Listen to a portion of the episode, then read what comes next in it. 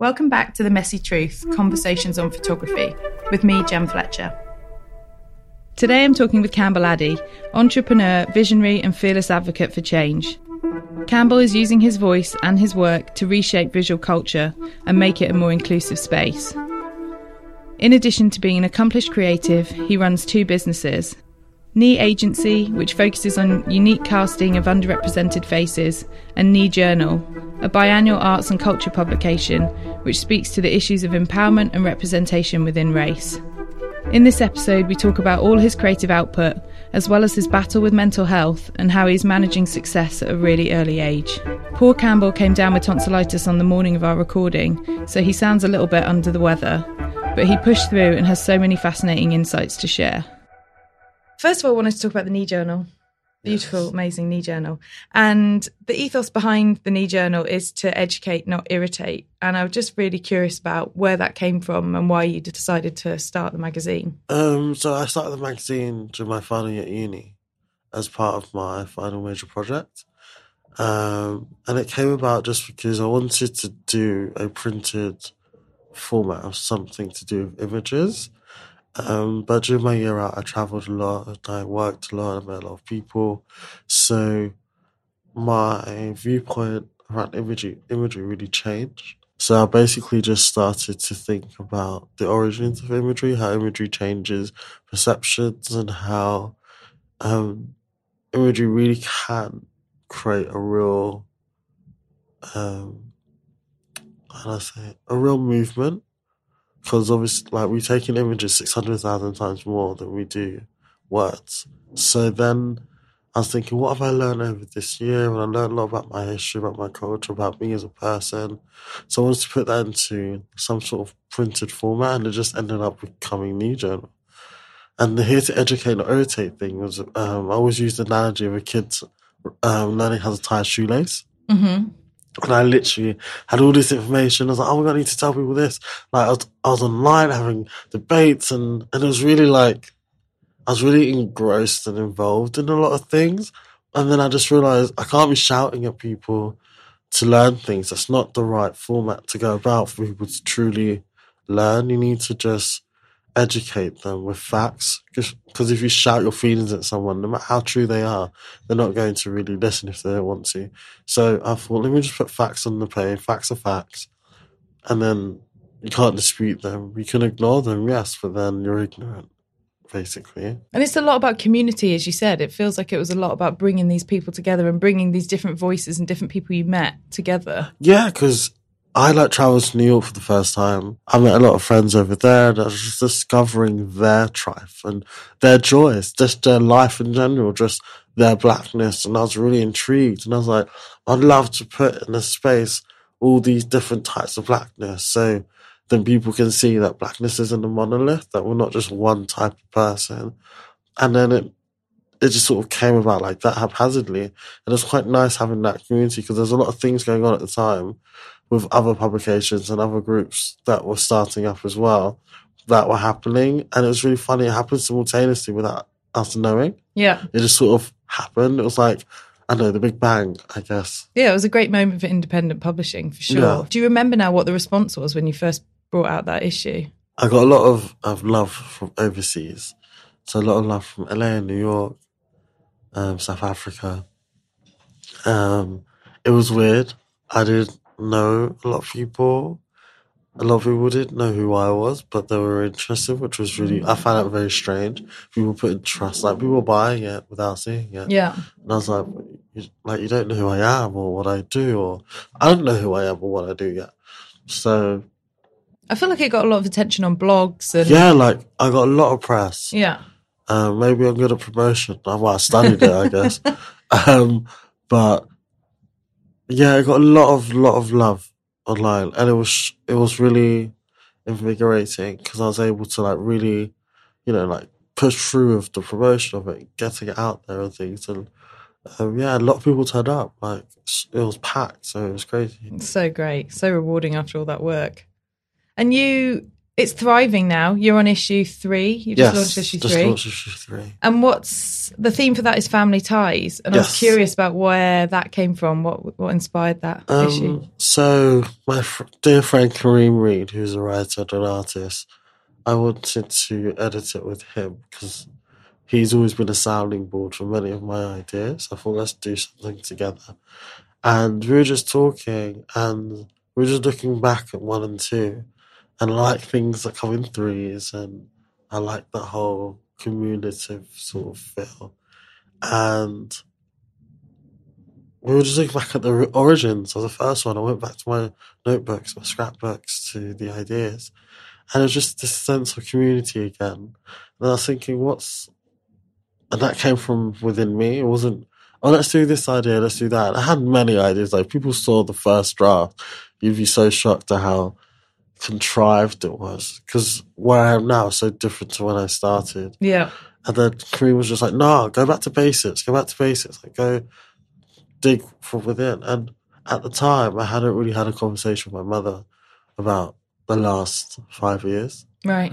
And then I, I was talking about my friends, my family, like what does that mean? And then we just started going from there. And then we started looking at the sort of abstract versions of family, like artists that have passed down their knowledge to us, things like that. So it was a huge, wide spectrum of what family ties means. And I think that also feeds into Nii Journal and Nii, because it is a sort of family, even though none of us are related. So Yeah. it came full circle. It's the family you made, right? 100%. You're the editor on the mag. Do you have Yes. other people that you work with? Yeah, so for this issue, the first two issues was just myself. Right. Okay. I did everything. And then this issue, I had Kareem Reed, who has edited it, um, alongside myself, and Caroline Washington, who designed it actually um, this time. Because I wanted to just elevate it on a design level. Um, like, I'm not bad, but I know it's not my forte. So, Yeah.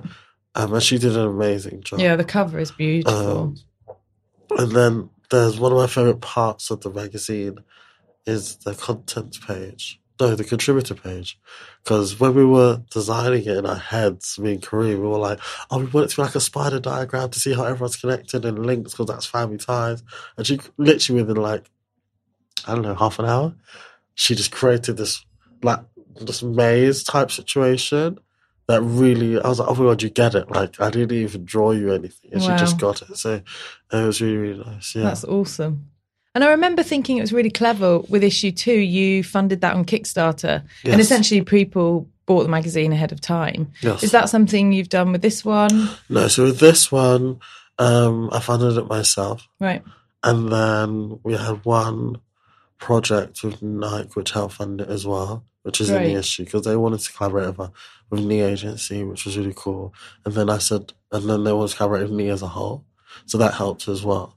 But um, I didn't want to do a Kickstarter this time just because um, I wanted the ideas to still grow and progress, even up to the last minute. Right. Whereas with Kickstarter, I have to be quite final before Sure. I put out. That I can't be obviously what's going to be, and then you get it, and it's different. Yeah. So I wanted to, and it's less stressful. There's less things to keep tabs of and control of. Yeah. Um. So yeah. And you can, you see a future for Nii Journal. You're going to keep doing it. Yes, I see it changing though. Right. I don't know what it will change into. Um, because it's like my baby. It's like it has to grow and change. And for the last three years, it's been the same format. So hopefully, the next one, whenever that will be, because that's what I like about Nii Journal. I've never said it's a biannual or this. It's just it just comes out when it comes out. Yeah. So whatever it will be, hopefully, it will continue to inspire myself and others. Um, but I do want it to change format slightly. Just, Just- to allow yourself to experiment. Yeah, I feel like it, it reflects me. I'm not stagnant. I like to change a lot of things about myself physically and mentally and all these things. So why not the magazine as well? Yeah, for sure. I mean, that's the great thing about it being independent, right? You've got that full flexibility that you can make all the decisions yourself and shapeshift it how you feel is the most relevant at that time. Yeah, hundred percent. And at the same time, you started Nii Journal, you started Nii Agency. Yes. And that is a casting and model agency reflecting and celebrating all types of individuality. Yes. But kind of started as a male model agency. Yes, because originally it was just what I was casting. Yeah. The jobs I was getting was people wanted me to cast for male dominant things. I was shooting mainly male dominant things, and like life changes, I changed. The way I shot changed, the people I shot changed. So I got more females involved. Um, and then non binary, people transgender, so all types of different people. Um, now it's it very much is a modeling agency, and we do casting as well. And it's really like blossom. That's been like a strange one for me. Like Nijan, I'm like, yeah, I can do this. I've worked in this field, before, like subconsciously and physically. Model agency never worked for them. Hardly ever shot for them. Shot for like two, maybe at the time. So I didn't even know how the structure of an agency was. And there's a lot of reading and a lot of like trial and error. And for the first part, it was just me and me. It's always been me and one other person Yeah. who's been doing it. So um, currently it's me and MC Barnes who does it. She's like my right hand woman. She's She- great. She's like kills it. Like she knows my schedule, all the model schedule, her own schedule. And like even today, she's like, "Oh, don't forget your podcast." I'm like, "How do you remember these things?" um, so she's amazing. Um, but yeah, like it's doing really well because just we've started working with people that we I never thought like in my head I was like, this could be a cute little thing for six months Right. or a year. Like I never thought it would actually go on to make money or do things. Um, like we've done things for Gucci, like kind of Benetton, Marley was so, like we worked with Tim Walker, Nick Knight, like this is incredible. crazy. Like it is crazy. It's absolutely madness. When I sat down and did like a year review in my head, I was like, this is a joke. Like it was literally like a fluke. Like abs- like, I get when people say it just happened. Yeah. I'm like, no, dude, you planned it. I literally didn't plan. I just went each month, like month by month. Let's just get this in, and yeah. But I hope for it to change too, like the journal. Um, I still want it to be innovative and change its perception and how to cater to diversity in the industry. Yeah. It's great having a modeling agency, but I think I can do more than just supply models. It's funny because you did it. I mean, it's a it's a brilliant idea that wasn't in the marketplace before. So, I mean, you can you can kind of play it down and say, you know, you didn't think it was going to be a big thing, but it's all. I guess with any business idea, it's as much about timing and what the marketplace needs, and it was both of those things in line. And it seems to just go from strength to strength, and the roster just gets more and more amazing. Yeah, and yeah, the models get more and more um, high profile jobs, which is awesome. But what I was really curious about was do you feel like the industry is starting to change now? Have you seen a change through that business? Yeah, hundred percent. Like as a photographer, I'm able to work with certain brands and cast it myself. Whereas I never thought that'd be possible. I thought I'd be told to shoot these certain types of people, or even the stories I want to tell. I've been told on a different level now, with my friends as well. So the industry is changing, but that's where I say the agency should change along with the industry Sure. because it is changing for models. Just there's some horrible, horrendous um, lack of diversity in so many places. But I think there's enough people from designers to stylists who are really pushing the game and pushing the forefront of it. Sorry. Um, and really telling their own stories. Um, the thing I think that lacks is just the like behind the scenes, like creative agencies and agents themselves. It's just like you're doing a story based on like black hair or women or this, and then it's a group of white straight men or it's a group of like non-black people. It just doesn't make sense to me. Like Yeah. it really baffles me. Um, so I think that's the next step where you just need to diversify the actual team, the actual people creating the content. Then it truly wouldn't be like a thing. It wouldn't Yeah. be oh, this diverse cast was shot for this. It'd be like, well, of course it would be because a team is diverse. So Yeah. we're just shooting ourselves in in essence. Breaking down that white gaze. Yeah, just not just that, the straight male gaze, the male gaze. Yeah. Like, there's so many pockets to it. It's not Yeah. just race; it's also size as well. Like, um, it'd be so great for sample size to have two sample sizes. Does that make sense? Yeah. Like you don't have to show it on the runway, Yeah. but make it a standard. So then it's things like I don't know, you want to pull from a designer, and you're like, oh, I can actually wear this, and things like that. And it's not the large size because in reality, it's not large if you're size 10, 12. Do Yeah. you know what I mean? Yeah. So it's things like that. It's more than just race. It's like literally just slightly pushing those boundaries of what fashion thinks is the norm and just showing, yeah, and in a healthy manner, not in a ram it down their throat type of way. Yeah. I was wondering if you found it quite liberating starting these businesses when you graduated, because one of the things I think graduates really struggle with is suddenly going from the student environment to operating within the industry, especially the fashion industry. I mean, people are, the models are locked down. You can't get access to a lot of clothes, a lot of models. And I thought, I was curious how your experience was because you kind of built your own empire Um, to work within. If I'm, if I'm really honest, I was just really, really scared. Like, after my first tutorial in first year uni, I asked my tutor about what I'm going to do in my final year. Uh, because I, I always knew it was coming. I always Yeah. have an issue with time. I'm always like, you know, I always What's like, next? Yeah, I was like, oh, fuck, like, oh my God, I'm going to lose time and whatnot. So she was always like, just calm down, like, just do it. But then I was like, no, I need to plan something because there's no guarantee I'll be booking jobs. There's no guarantee. And I was blessed with my photography. I was getting paid for it during my final year, which was nice. But then I was still like, this could stop at any minute. So I just put that money into something that could then become lucrative for me without having to rely on other people. Um, I still do because obviously you need people to buy it and whatnot. Yeah. But not in a sense where if I was to do a shoot, I have somewhere to place it instead of having to chase and ask for commissions Yeah. and send it round.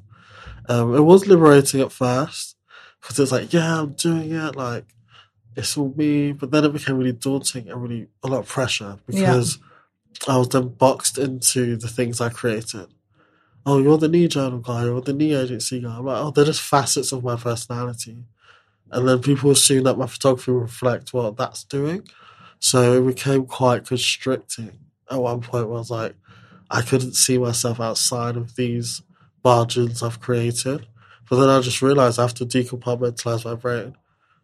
I'm Campbell Addy and I'm also a photographer, I'm also a publisher, I'm also a model agent, and that's fine. I remember when we first met, you told me that um, you had some like crazy issues with commissioners and people saying, "Oh, you do this, you don't shoot white people, you Yeah. don't shoot white women, and all of this Yeah. stuff." I mean, you, is that something you still face? I, th- I think I face it on a subconscious level. Okay, um, people don't realize they're thinking about me in that manner because certain jobs get pitched to me and I'm like, yeah, I get it, but why aren't other jobs getting pitched around the same realm? yeah, But then I also realized my career, my life is in my hands. I can't sit and wait for a commissioner to tell me what I can and can't shoot. So I just started to diversify. Like I said, like when I first met you, I was shooting predominantly menswear. yeah, Now I'm like shooting more womenswear, menswear. and I even saw a dog the other day. So it's just like I'm really broadening my horizons. Um, but when I first met you, I got like emails saying, "Oh, you don't shoot white people, you don't know how to." And I think at the time the industry was still a bit backwards, a, a lot more than it is now. yeah, Because one, I'll never get that. No one will ever tell me that in an email yeah, today. That'd be so horrendous. Yeah. To like just look at my work, look at other photographers' work. It's not about race. yeah. It's about the skills and the ideas. So once you actually clock that, then the rest is just relative. Yeah. Must have been hard to get over that though. I remember being pretty moved by that when you shared that with me. Yeah. It, that must have been intense alongside, you know, everything else that you got going on. Yeah, because it gives you it gives you doubts in your mind. Because if I were a white photographer, no one would have said to me, "You, you don't know how to shoot black people." If I only shot white people, they're like, "Oh, he's a great photographer." Yeah. And it just really made me think this is gonna be really, really hard, and am I cut out for it? Like mentally, am I really cut out to be penalized for everything I do, or for it to be dissected into such nonsense, like political moves? Like, oh, he's a black photographer, shoots black people. It's like, yes, I, I'm a black person, and I guess I do shoot black people, but also shoot trees, I also shoot like I shoot cartons if you want me to. Like I can take a picture. It's, Yeah. it's very simple. But then I just had to tell myself that they're ignorant and it's nothing to do with me. And just try and just focus. Yeah. But it was hard. Like it did. My mojo left for a bit because I was just a bit like, oh, do, do I have to shoot white people now?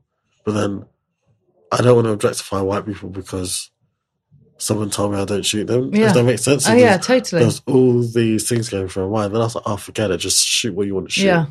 And the rest is history. It's it can be really tough, I think, especially when you're starting out. But at any time in your career, when you're battling with these boxes the industry are putting you in, and I think you're exactly right. It's like you just got to break away from it and keep doing what you want to do. And Yeah, because people don't know who you are. They don't know your life and your struggle or your joys and your great highs. They just see what they want to see.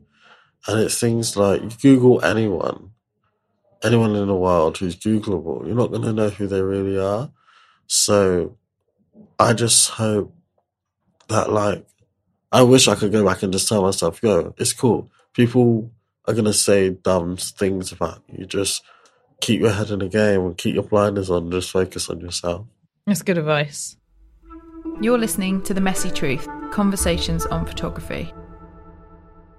So, how did you feel juggling these businesses? Because you had three businesses essentially when you Yeah. graduated. You had Nii Journal, Nii Agency, and your own photography. How did you deal with that? Because Well, I That's a lot. didn't. I didn't. I literally had a mental breakdown last year, and then I was hospitalized, um, diagnosed with like all these different mood disorders. It was like it was. My friend told me. My friend Eva, who's on my courses, when I was starting, she was like, "Campbell, you're gonna burn out.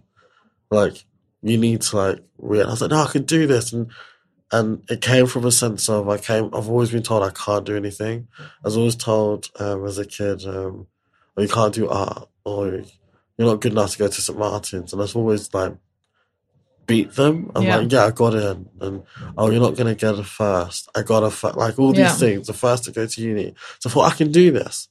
But then I didn't think that me saying I can do this sort of washed over my sense of, well, no, it didn't wash over. It caused, it caused a really disfigured sense of pride. Mm-hmm. Because it wasn't like, oh, I'm the best, I can do this. It was like, oh no, I have to do this on my own.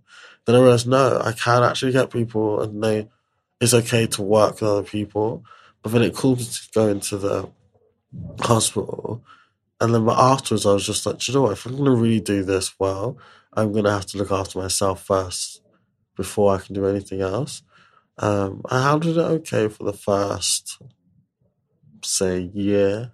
It was okay because obviously I had newfound freedom because I graduated. So all the time I was used to be at uni, I could spend on that. Yeah, But then I didn't realize momentum would pick up as quick as it did yeah, because there's the pressure of bringing out the second issue, and then the pressure of me shooting, and then the pressure of finding new models, and then all those things. Because now we're in the real world. It's not a student project; it's the real world. So your deadlines aren't oh Monday to Friday. It's like okay, you're up at you're up on um, Hong Kong time, you're up Yeah. on LA time, and then I'm on set literally doing emails while shooting someone. So it's all these things. So it was really a sense of okay, step back, just do what you could do, and the rest you'll learn, or you just have to let it go.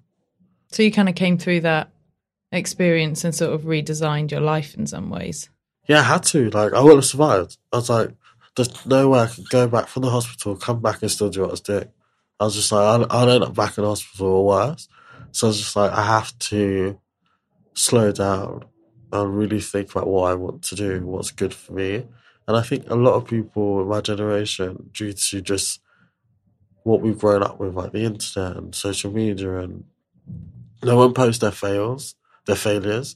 They always post, I'm doing this and this and doing this. And there's always this sense for new and young, new and young. And it's like, everyone thinks their timeline. You'll see someone like, who's really successful at the age of 24 and you're 23 and oh my god i'm nowhere near where they are just because you can see their life Yeah. day to day so like i think a lot of our generation needs to just slow down and focus on themselves Yeah, because we end up doing things because we think we should do them as opposed to if no one was looking would we do it so i was just like would i do all this if i didn't think i had Set a precedent for it. yeah, I felt like I'm letting people down, but at the end of the day, I was letting myself down. Yeah. Mm, everyone else was just like, I'd rather be healthy than dead. Yeah. so yeah, It's a really complicated time, I think, now for this generation, in that it's fantastic how much the internet opens everything up and sort of has taken away what photographers 20 years ago, 30 years ago had to deal with, which is essentially was earning their way up. Like, you know, there were barriers at every single way. And unless a p- particular commissioner or an agency took a shine to you, you weren't going to make it and you weren't going to get any jobs. Whereas now, you, as you sort of touched on earlier, there's a lot more scope to design your world, put yourself out there, come up with different avenues where you can show your work, collaborate with people. But that comes at a price. And like you said, that's something I've really noticed. Like when I speak to students, the pressure they feel to suddenly be you know, signed to a massive agency within six months of graduating, Yeah. and you're like, well, that's not realistic. You know, it, it does happen now more than it used to, which is which is awesome, and that's a good thing. But you can't set these impossible standards. You need to get to know yourself. You need to get to know yourself in a professional context, and also like just do what you would, just do what suits you best. yeah, You don't want to force yourself to go into a certain area and, and like really mess it up because you're not ready. yeah, So, but now, like I'm, like I used to say to Ibrahim Kamara, like we used to say to each other, we're so blessed that we had four years to mess up yeah, and do stuff. No one knew what we were doing. No one cared. And we find it really shocking that like second year students, like, oh yeah, we need to be published. I'm like, no, like spend these four years just being under the radar, do whatever you want to do. Because then when you do, because it's really hard coming into industry and really, really knowing yourself and sticking to yourself. Because like you'll shoot for a certain publication, want to shoot for what they want or how they tell you. And if you've not created that precedent within yourself, it's really easy for someone to move those boundaries. So I'm always like, I could never have been shooting and doing this stuff whilst I was at uni. too much. I would be like, who am I? So let's talk about your photography for a bit because you actually started off training as a stylist, right? I just wanted to do anything. I was just really hungry. The first job I got was working for a design house who opened up a store in Brick Lane. I lied and said I was someone else. Um, just because I was too young. Blag. I was just like, yeah, yeah, I'm 18, I've done this. I just I just want to help. Yeah. Um, then I wanted to do design. I did a short summer course at CSM. Um, and I was like, yeah, this isn't for me. So then I thought, oh, maybe I like fashion and clothes, just styling. I was at LCF Right. and there was a guy who studied there who started a magazine and I just was curious. So he's like, yeah, come on board. And I worked so hard. I was like, oh, okay, I can do this. I can, you know, and I, and, but then I, this is what I stress to people in uni. Well, for me anyway, if I had started shooting at time, I would have been a stylist, not a photographer, because I thought this is what I like about images. But I didn't realize that I liked the creation of the images, not necessarily styling. Yeah. When he got me a job working for Katy England, because they were looking for just helpers and he couldn't do it, so I did it. But I started seeing on a different scale, because obviously she's huge. Yeah. Um, so I was like, oh, this is really interesting. Okay, cool. And I like the re- the way she researched her projects is really, really interesting. And then from there, I was introduced to Nick Knight because Katy was doing a shoot, um, not with Nick, just about punk. And as I was, I had to research punk, and then Nick Knight was doing a project about punk. So I was like, okay, SHOWstudio, this is interesting. Then I was like, ah, images, making. And I was like, okay, maybe it's not styling. So then I went on, then I moved on to images because I was like, ah. And when I was on set with Barry Kamen and Jamie Morgan, and I was like, okay, I want to be a photographer because I liked, like, it's first time really being really close into it, not just on the backside of everything. I was like, yeah, I want to be a photographer. After seeing Barry and Jamie's synergy, it was really nice. That's awesome. And and the camera I feel like has really allowed you to explore really complex ideas actually and and emotions as well. You know, thinking about your first exhibition at the KK Yes. and you know, you've explored topics like religion, sexuality and race in a really like meaningful way. And I wondered if you could talk a little bit about how you put yourself into your work. Well, all my ideas come from somewhere deep inside. I'd say it's always some, it's always a problem I'm trying to solve within myself, and I just find when I put it into imagery, I'm able to just put it on a page and see it objectively as opposed to in my head. I'm not great with words, so like a diary wouldn't work for me. Um, I don't like hearing my voice, so like doing vlogs wouldn't work. So that's just my medium of my therapy, really. And it's, I just think of things that are troubling me or things I've not come to solve or things I think that people see in such a mundane way or in such a skew with way. Like, okay, if we're going to talk about my sexuality, I'm going to show how my sexuality is.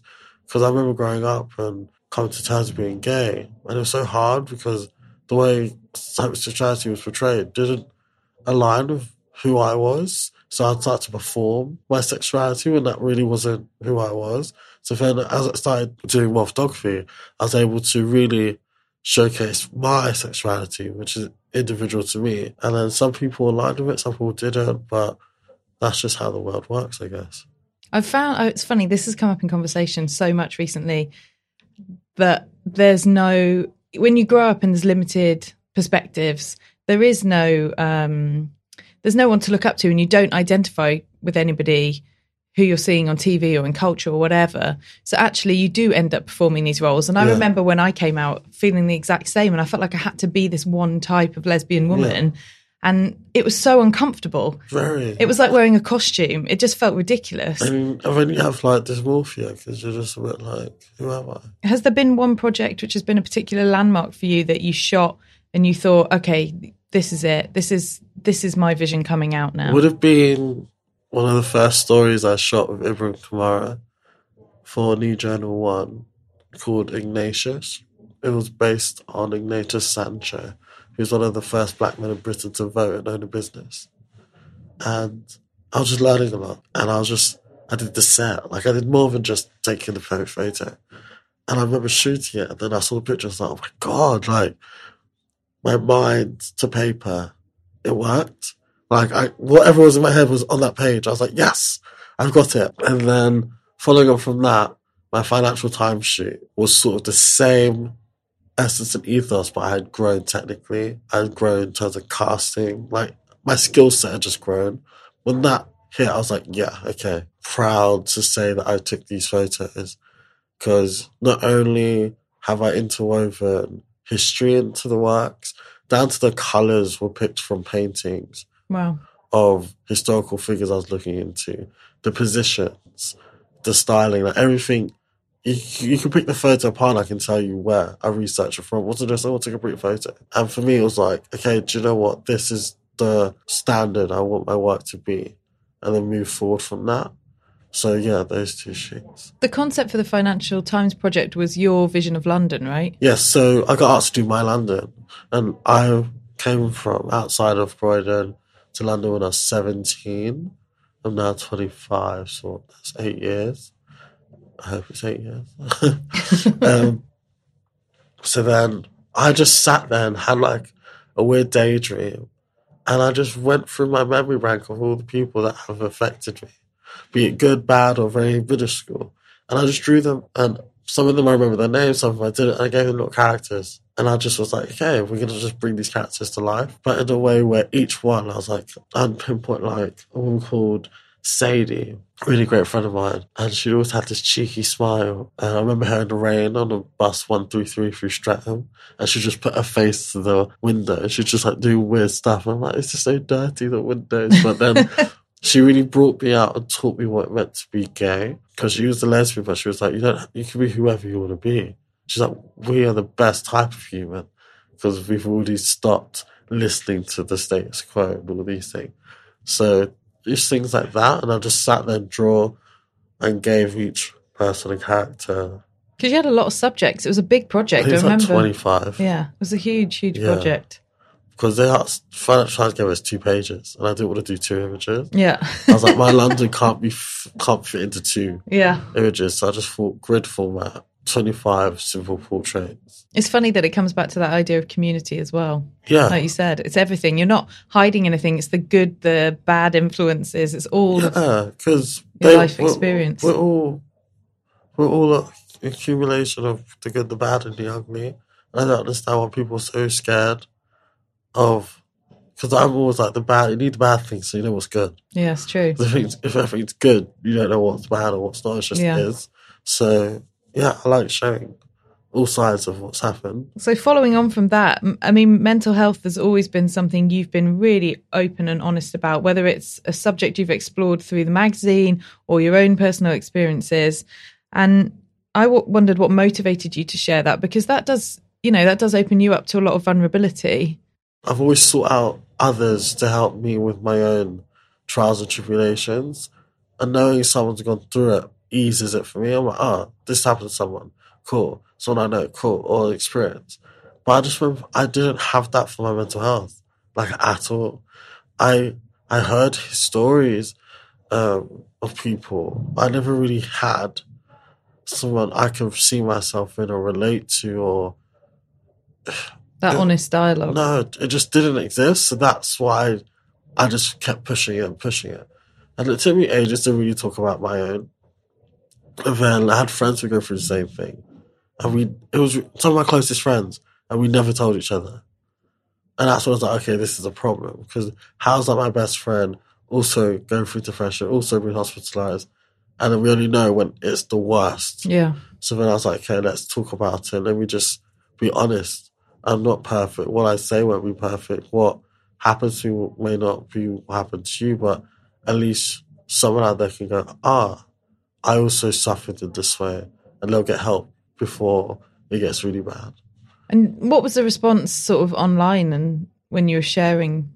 Well, when I shared my story on Instagram, I, I wrote it like, I wrote it at 2 a.m. in the morning. So I was like, okay, not everyone's going to be up. I can post it, get to bed. And then I woke up from messages from people from Vogue, people from i-D, like people that I'd worked with that were genuinely interested in my well-being. Like not just for clout, like they text me, they call me, they email. And then I got messages from people saying, oh, I've suffered through that as well. Um, I'm going to go seek help. And that, like, really, I cried because I was like, someone's going to get help because of something I've done. So I'm happy. And, you know, like, I've won. Like, no, I didn't get any bad, well, I didn't see any bad responses, which was really good. Um, and it really allowed me to talk about, because my mum didn't even know. Right. So she saw on Instagram, she was like, I'm so sorry. And I was like, yeah, yeah, of course. Like, nothing to be sorry about. Like, it's okay. Um, and now just, I, I was always scared people see me as more fragile. And like, cause like how celebrities are seen in the media, or like how people I know have, who have mental health. People are like, oh yeah, she's tick tick boom, or she's weak. And I'm like, what? It's like, no, she's not. Like, It's actually the opposite. it's like she's always had this or they've always had this. So and a lot of people have mental health issues. So it's not a tick tick boom. It's not a weakness in a sense. So um and I wanted to portray mental health in a positive light because no one would have known through all these things I was doing, I was suffering. So I'm not out here like shaving my head off or screaming. That's that's another type of mental health issue, but it's a spectrum. So don't try and wash and paint it with one brush. That it's about being crazy. I hate that term. It's not crazy. It's like if you your arm with five places, no one calls you an idiot. They go, "Oh, okay, you need to rest up." But if I'm going through psychosis or I have depression or schizophrenia, oh my god, you're like sensitive. No, I'm just going through something that I'll eventually learn how to handle. I think that's when social can be its most powerful when you can have those open conversations. And like you said, you realize how much you can help people or make feel people feel good um, because they're struggling with similar things. I definitely, I think in the sort of past decade when I've been working in photography specifically, you know, I've met a lot of photographers who struggle with mental health issues, a lot of creatives across the board. And I think photography in particular can be quite tough because it's quite an isolated industry. You work a lot on your own. And then when you're in a team, you're the showman, you're the leader, you, you know, you're expected to perform this role and bring everybody together, which is a lot of pressure. And then you're back in the studio on your own, worrying and Did thinking, did it come it out? Is the phone going to ring? What am I doing? like? Looking at social, thinking, oh, this person's doing this, like you said. Yeah. And it can be really, really toxic. So I think it's, I just think it's really fantastic you're being open about this and um, and starting that dialogue with people because a lot of people do look up to you. Do you think this sense of tokenism in front of behind the camera is something we can push past? Are you hopeful that Yeah, hundred percent. Because like talent will overshadow any tokenism that is trying to be pushed from really non-loving, non-genuine people. Because at the end of the day, people want excellence, regardless of of your fat, short, male, female, gay, trans. They want excellence. Period. what what do you want people to take away from your work? Um, that I'm an emotional being and I have feelings, and my work I hope can convey some feelings and emotion with you, and just to take away that I'm just a human being, do what I want to do, and hopefully inspire others to do what they want to do. That's all really. Like nothing more, nothing less. And I wanted to also ask you because you you do talk a lot about how your mum has had a massive influence on your life. Can you talk about that a little bit? Yeah, like my mum, like as I get older, the more and more I realise. I always say to my friends, like, mum didn't give birth to me. She just split in two, and I was created. We have a weird connection. It's really, really like it's too strong at times. Like we see through each other so easily. But she really just taught me in ways she didn't even realise just how to really have self worth and to know what your who you are is okay even though when it came to the homosexual thing, she was really stressed about it, and that's just because of her upbringing. And now I get older, yeah, certain things weren't okay, but a lot of it was fear because she hadn't seen a, a gay person live a decent life. She hadn't. All she'd seen was drugs, sex, and debauchery and sodomy, and all these things the Bible taught her and the media taught her. And also, she grew up in an era where AIDS crisis. So it's all these things. So I'm just trying to be a living example like you brought me up well, like have faith in how you brought me up. So one thing I'm asking everybody at the podcast is what's one bit of advice you'd give someone who's starting out right now based on what you've learned? Research outside of the realms of a digital screen. That if that means going to parties, if that means going to discos, if that means going to cooking shows or just like really live and experience what life has to offer, it'll really, really, really change your perception and travel because how diverse your friend your friendship group is, you're still confined to that group. It's like go meet people across the world, go do other things, get yourself out of your comfort zone before you start thinking, oh, I need to shoot this, I need to create this, I need to style this. It's like, mm, but you've not really seen anything yet. You continue to keep up those experiences. And where can people find you on the internet? At Campbelladdy on Instagram. And your Um, websites? My website's like so old. I haven't really updated it since last year, but it's still there. Campbelladdy.com. yeah. Or CLM. Um, or CLM, yeah, which is all in my bio on Instagram. Oh, one more thing I wanted to ask you is what was it like being shot by Tim Walker? That changed my life. 100%. Because it was great seeing, because I've not really shadowed a lot of great photographers or even photographers, period. So having Tim Walker, who's been like, I low key idolized him, and he was so calming. Thanks so much, Campbell. Thanks for coming Yeah. down. It was great oh, to talk thank to you. you. It's amazing being here. Thanks for listening to The Messy Truth. You can find more information about today's guests in the show notes. Theme music is changed by Judd Greenstein from the album Awake, and design is by Ruby White. You can follow updates on the podcast on my Instagram at Gem Fletcher or subscribe to my newsletter at gemfletcher.com. Feel free to leave a review on Apple Podcasts.